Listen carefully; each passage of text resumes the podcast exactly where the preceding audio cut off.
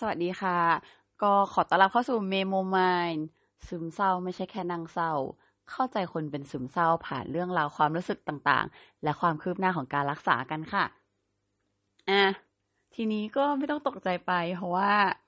เราเปลี่ยนชื่อแล้วก็มีก๊อปปี้กันเล็กน้อย ที่เปลี่ยนชื่อก็เพราะว่าชื่อ Facebook ก็คือ ถ้าแบบเมโมมีเมโมมีอะไรเงี้ย ก็หาไม่เจอเลยจ้ะ ก็เลยแบบอะงั้นเปลี่ยนละกันเป็นแบบเออเมโมมายก็ได้ มันก็ยังได้อยู่แบบของฉันอะไรอย่างเงี้ย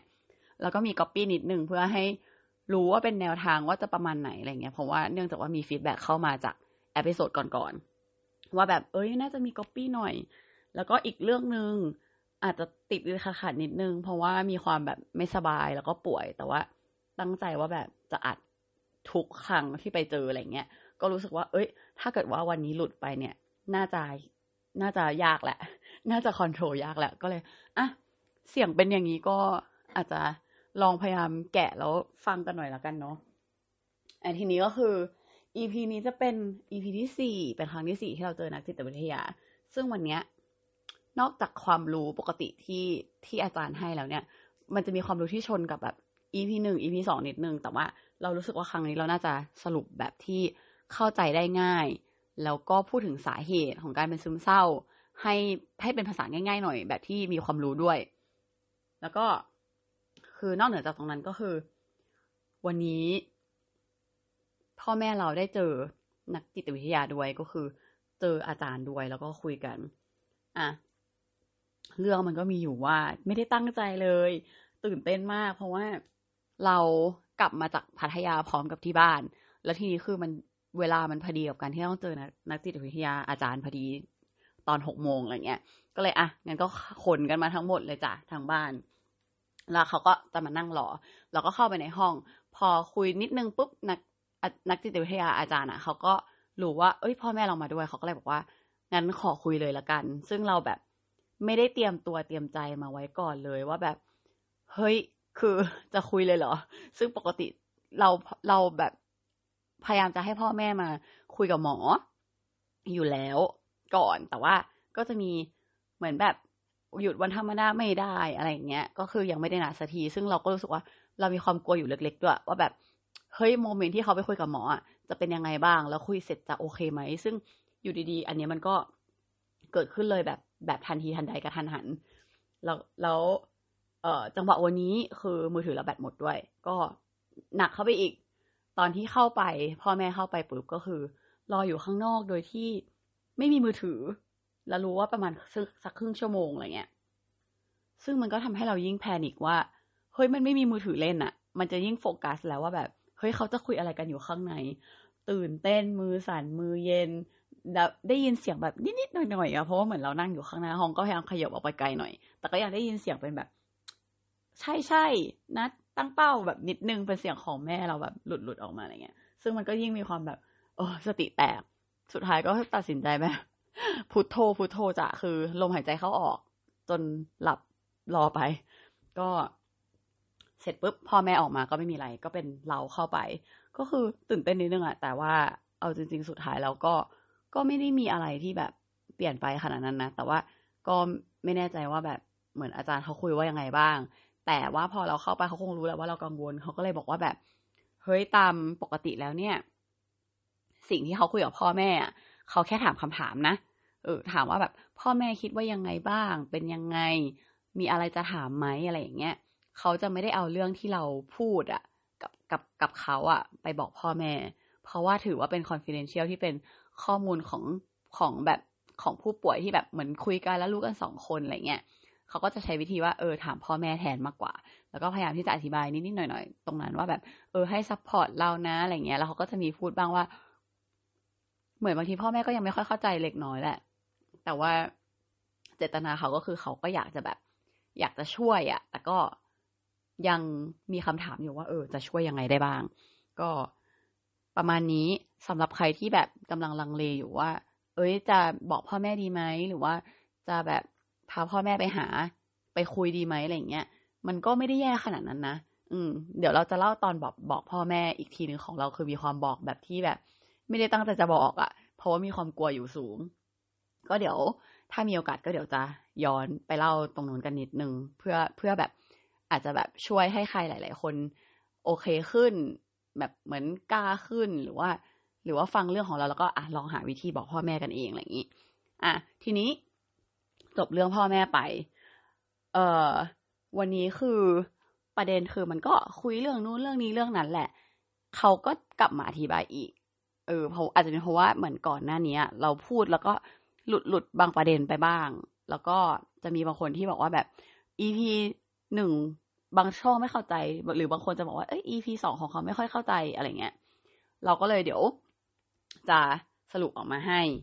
อีกทีหนึ่งด้วยผสมกับของวันนี้ เพราะว่ามันจะมีเรื่องบางอย่างที่ทับซ้อนกัน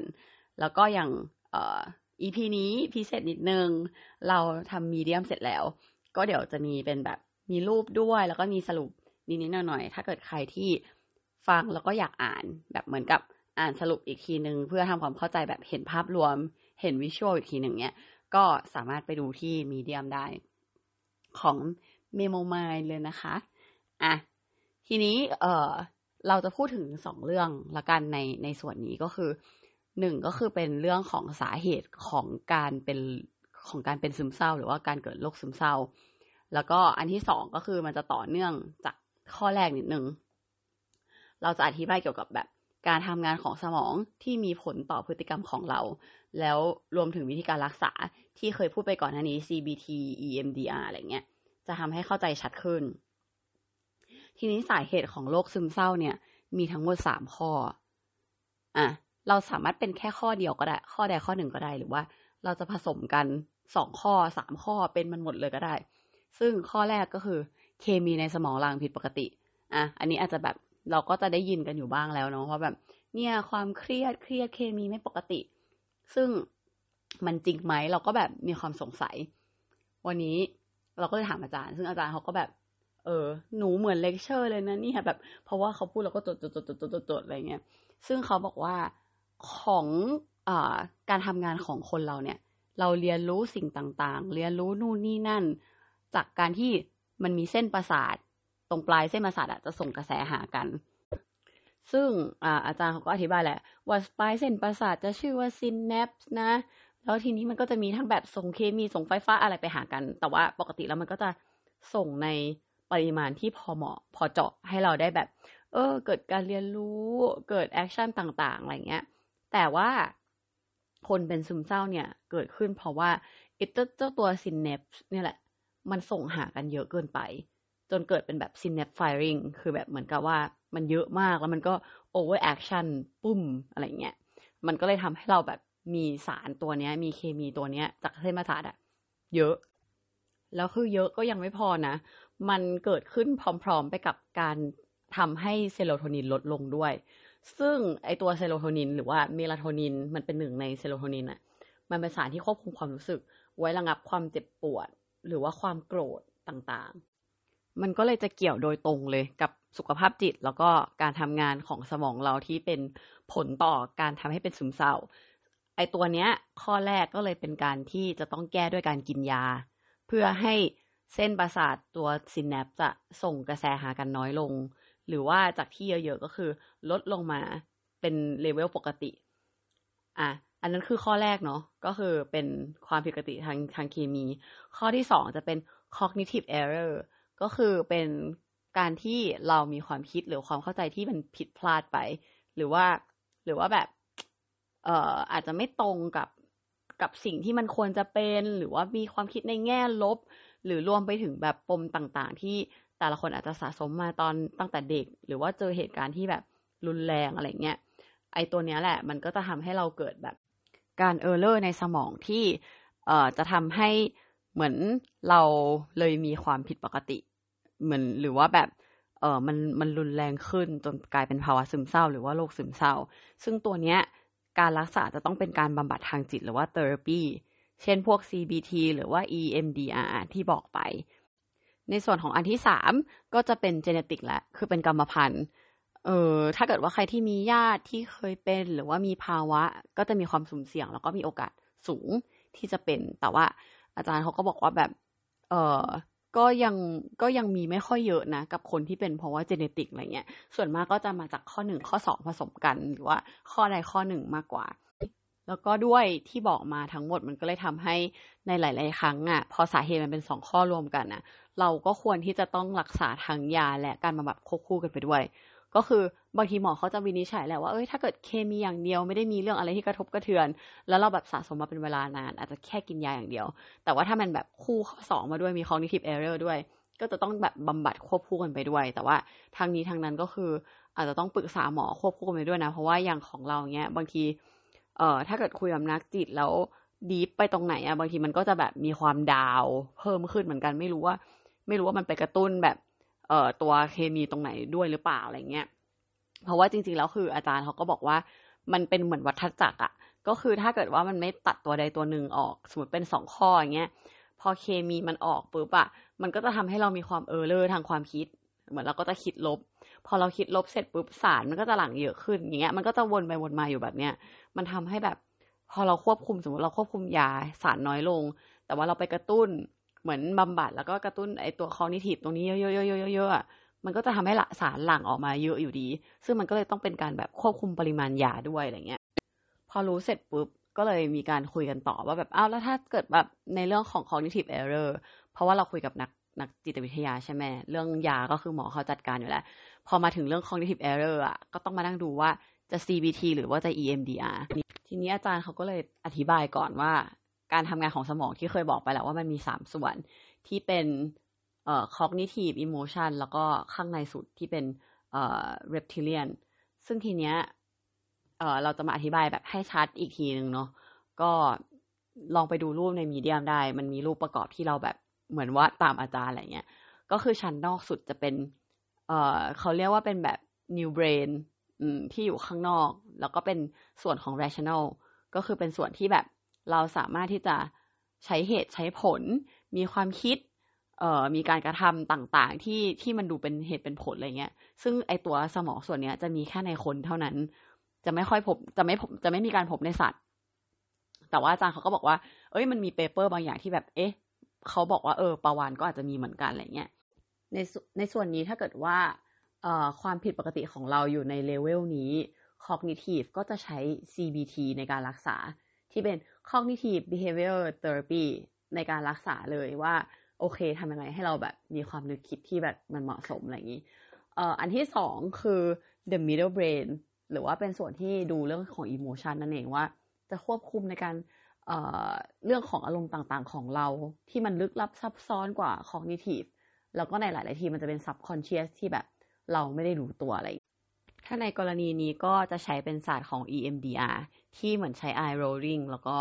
เชื่อมต่อไปในส่วนของสมอง เพื่อที่ทำให้เราแก้ emotion ที่เราไม่สามารถคิดเองได้อะเอาง่ายๆ เพราะว่าคือเหมือนอาจารย์เขาก็อธิบายว่าแบบคือบางที emotion เราควบคุมไม่ได้ อันนี้ก็เหมือนกันคือเข้าไปแก้ในชั้นที่สองที่เราไม่ได้สามารถ control ได้เหมือนชั้นข้างนอก ต่อมาจะเป็นส่วนที่สามก็คือ reptilian brain ที่เป็นในส่วนของ instinct คือเป็นสัญชาตญาณ ส่วนนี้เราก็จะทำอะไรกับมันไม่ค่อยได้ เหมือนกับที่บางทีไฟไหม้แล้วก็ยกตู้เย็นอย่างเงี้ย มันก็เกิดขึ้นมาเองตามตามสัญชาตญาณที่สั่งโดยสมอง เราเราก็ไม่ได้สามารถที่จะคอนโทรลตรงนั้นได้ขนาดนั้นว่า ฉันจะยกตู้เย็นนะตอนนี้อะไรเงี้ย อันนี้ก็เป็นทั้งหมดสามสามส่วน แล้วก็วิธีการรักษาในในแต่ละอัน ก็ดูว่าความต่างของ CBT กับ EMDR ก็คือเจ้าตัวการทำงานของสมองนี่แหละ อันนี้เราว่ามันน่าจะชัดขึ้น แล้วก็อธิบายได้ละเอียดขึ้นกว่า EP สองเพราะว่าส่วนหนึ่งก็อัดมาหลาย EP แล้วก็จะมีความแบบเริ่มเรียนรู้แหละแล้วก็เรียบเรียงเริ่มได้แล้วว่า โอเค จะพูดประมาณไหนเนื้อหาเป็นยังไง แล้วเนื้อหามันก็ซ้ำเป็นการอธิบายซ้ำของอาจารย์ที่ทำให้เราเห็นภาพมากขึ้น แล้วก็เข้าใจมากขึ้นแล้วในในอันนี้ในภาพรวม เอ่อ พอมาถึงเรื่องของการรักษา เราก็เลยต้องมาดูว่าสุดท้ายแล้วของเรามันอยู่ส่วนไหน เพราะว่า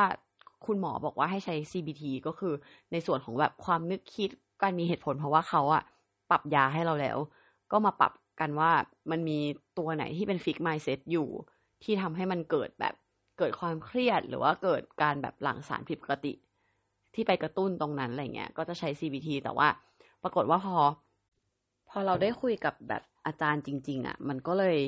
มีพูดถึงเรื่องของน้องเราบ้าง ซึ่งเราอะไม่ได้คุยกับจิตแพทย์เรื่องนี้เลย เพราะว่าณตอนนั้นอะ เราเองก็เข้าใจว่าเอ้ย เรื่องงานแหละ เรื่องนู่นนี่นั่นแหละความคาดหวังของเราเองที่มันแบบที่มันแครชกันอะไรเงี้ยเพราะฉะนั้นคือมันก็จะโฟกัสตรงนั้น ซึ่งตรงนั้นมันเป็นแบบส่วนของ rational แบบ cognitive แบบอย่างชัดเจน แต่ทีนี้พอมันเป็นเรื่องของน้องเราปุ๊บอะ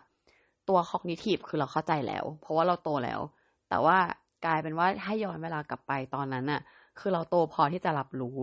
แต่ว่าตอนนั้นอะ rational มันยังไม่มีแล้วเราเพิ่งมามีตอนนี้ แต่ emotion มันค้างมาตั้งแต่เด็ก ซึ่งมันอยู่ในเอ่อส่วนที่สองใช่ไหมกลายเป็นว่าเราอะไปแงะตรงนั้นออกมาไม่ได้ อาจารย์เขาก็เลยบอกว่า เอ้ย เคสเราน่าจะต้องใช้ EMDR แต่ว่าทีนี้มันก็มีปัญหานิดนึงตรงที่ว่า เฮ้ย EMDR ไม่ใช่จะแบบ ใครทำก็ได้นะ คือ CBT มันยังแบบอะใครทำก็ได้ หรือว่าแบบคนที่ทำกับกับกับ certificate มี certificate ก็สามารถคุยได้เหมือนที่เราคุยกับเพื่อนอะไรเงี้ย แต่ว่าถ้า EMDR มันไม่ได้ คือมันต้องมีใบอนุญาตจากจิตแพทย์ ก็คือจิตแพทย์ต้องเขียนระบุมาเลยว่า คนไข้คนนี้ต้องการทำแบบ EMDR เพื่อที่จะต้องกลับไปจัดการในจุดที่เป็นในส่วนของส่วนที่สองที่มันไม่สามารถทำได้ด้วย CBT หรือว่า rational แต่ว่าพอเราว่าเพราะว่ามันแบบมันเกี่ยวกับสมองมาก ๆอะ่ะ มันก็เลยจำเป็นต้องแบบมีใบจากจิตแพทย์อะไรเงี้ยแล้วก็การการทำ CMDR มันต้องมีจุดประสงค์ด้วยนะ คือ เราต้องรู้ว่าเราจะแก้อะไรจุดไหนอย่างแบบพอตอนคุยกันเขาก็แบบ จะจะเอาเรื่องน้องเลยดีไหมมันมันจะหนักไปไหมเพราะเรารู้สึกว่าเรื่องนี้น่าจะเป็นเรื่องที่หนักที่สุดในชีวิตของเรา หรือว่ามันจะมีเรื่องอื่น แต่ว่ารู้สึกว่าถ้าเรื่องอื่นน่ะ มันอาจจะมีผลมาจากเรื่องนี้ก็ได้ คือเรื่องนี้พอเกิดตอนเราแบบหกเจ็ดขวบอย่างเงี้ย มันคือ มันเป็นรากฐานของทุกอย่างแล้วเราอาจจะเพราะเหตุการณ์นั้นทำให้เราแบบ มีความคิดว่า เฮ้ยเราอยากจะจัดการทุกอย่างให้มันได้ เหมือนเรายังรับไม่ได้ว่าแบบ เอ้ยน้องเราไม่สบายอะไรเงี้ย ซึ่งตอนนั้นก็คือน้องเราเป็นแบบลูคีเมียที่แบบมันย้อนกลับไปแบบเป็นสิบสิบปี เกือบยี่สิบปีอะมันยังไม่มี ยังไม่มีแบบวิธีการรักษา ซึ่งตอนนี้ก็ต้องแบบขอบคุณทางการแพทย์ที่แบบเทคโนโลยีมันก้าวหน้าไปมาก แม้กระทั่งว่าไม่กี่ปีตอนนี้ก็คือ เริ่มสามารถรักษากันได้แบบหายแล้วอะไรเงี้ยย้อนกลับไปมันก็เลยกลายเป็นว่าเราแบบมีความติดค้างอยู่ตรงนั้นว่าเฮ้ยเราเคยอยากเป็นหมอ เพื่อที่เราจะได้รักษาแบบคนให้หาย เหมือนแทนที่จะแบบทุกคนต้องมาเจอแบบแบบเราแบบแบบครอบครัวเราอย่างเงี้ยเราก็อยากเป็นหมอเพื่อแบบไปช่วยเหลือ ซึ่ง อาจารย์เขาก็บอกว่าแบบอะไรแบบนี้แหละมันคือการที่เราพยายามจะคอนโทรลพยายามจะแก้ไขสถานการณ์ที่มันติดค้างตอนเด็ก ๆ ตอนเหตุการณ์นั้น แล้วมันก็มีผลมาให้เราแบบ อยากที่จะแบบเฮ้ยจัดการทุกอย่างให้มันอยู่ได้ตามที่แบบมันควรจะเป็นเหมือนแอบไม่ยอมรับอยู่เล็ก ๆ แบบที่คิดว่าตัวเองรับรับได้แล้วแบบ เฮ้ยก็ก็ยอมรับความจริงอยู่แต่จริง ๆ แล้วยังอะไรเงี้ยซึ่งตรงนี้แหละ ก็ เออกลายเป็นว่าก็เลยต้องรอใบสั่งจากจิตแพทย์อีกทีหนึ่งซึ่งเดี๋ยวอาจารย์เขาก็จะไปคุยกับทางคุณหมอให้ แล้วก็การทำ EMDR มันจะมีการแบบ ต้องดูการตอบรับของร่างกายไปด้วย ก็เลยอยู่ในช่วงที่ว่าก็ต้องคุยกับคุณหมอเหมือนกันว่า ยาที่ให้เรามันปริมาณโอเคแล้วไหมเอ่อตอนนี้เรายังแบบนอนยังไม่ค่อยคงที่ร่างกายก็ยังไม่ค่อยดี ก็คือถ้าทำ EMDR มันอาจจะมีผลกระทบ เพราะว่า EMDR มันจะไปกระตุ้นสมองรวมถึง เอ่อที่บอกว่าโปรเซสทั้งหมดแปดขั้นน่ะ มันจะมีการที่แบบดูการทำงานของร่างกายด้วยว่า มือเป็นยังไงมือสั่นใจสั่นอะไรเงี้ย ซึ่งไอ้ตรงนี้แหละก็เอ่ออาจารย์เขาก็ไม่แน่ใจว่าเราพร้อมแล้วหรือยัง ทีนี้คืออาทิตย์หน้าเราก็จะมีหาเอ่อหาอาจารย์วันจันทร์กับพฤหัสแต่ว่ามีหาคุณหมอวันอังคาร ก็เลยไม่แน่ใจว่า เขาจะไปคุยกันแล้วให้เราทำวันจันทร์เลยไหม หรือว่าเขาคุยกัน เอ่อวันวันก่อนหน้านี้หรืออาจจะเป็นวันจันทร์ที่แบบดูอาการเราอีกทีนึง แล้วก็ให้เราไปคุยกับคุณหมออีกทีนึงในวันอังคาร เพื่อให้คุณหมอตัดสินใจว่าเราควรทำ EMDR ไหม หรือจริง ๆ แล้วเราแค่ทำ CBT อย่างเดียวก็พอ ก็อันนี้เป็นครั้งที่สี่มันอาจจะมีเนื้อหาซ้ำกับครั้งที่หนึ่งครั้งที่สองบ้าง แต่ว่าเรารู้สึกว่าเออครั้งนี้เราก็น่าจะอธิบาย แล้วก็พูดได้เห็นภาพชัดหน่อย ก็เดี๋ยวยังไง จริงๆเราว่ามันก็คือข้อดีแบบหนึ่งเหมือนกันนะ พอ พอเรามาอัดแล้วเราเหมือนแบบจดจริง ๆ จังๆอะเราก็รู้ว่าอ๋อเออ ครั้งนี้มันคล้ายๆ ครั้งที่หนึ่งครั้งที่สองเนาะอะไรเงี้ยเราก็รู้เออโปรเซสไปด้วย ก็มาลองดูกันไปเรื่อย ๆ ว่า จะเป็นยังไงบ้างอาทิตย์หน้าจะเป็นยังไง ก็ฝากติดตามด้วยนะคะ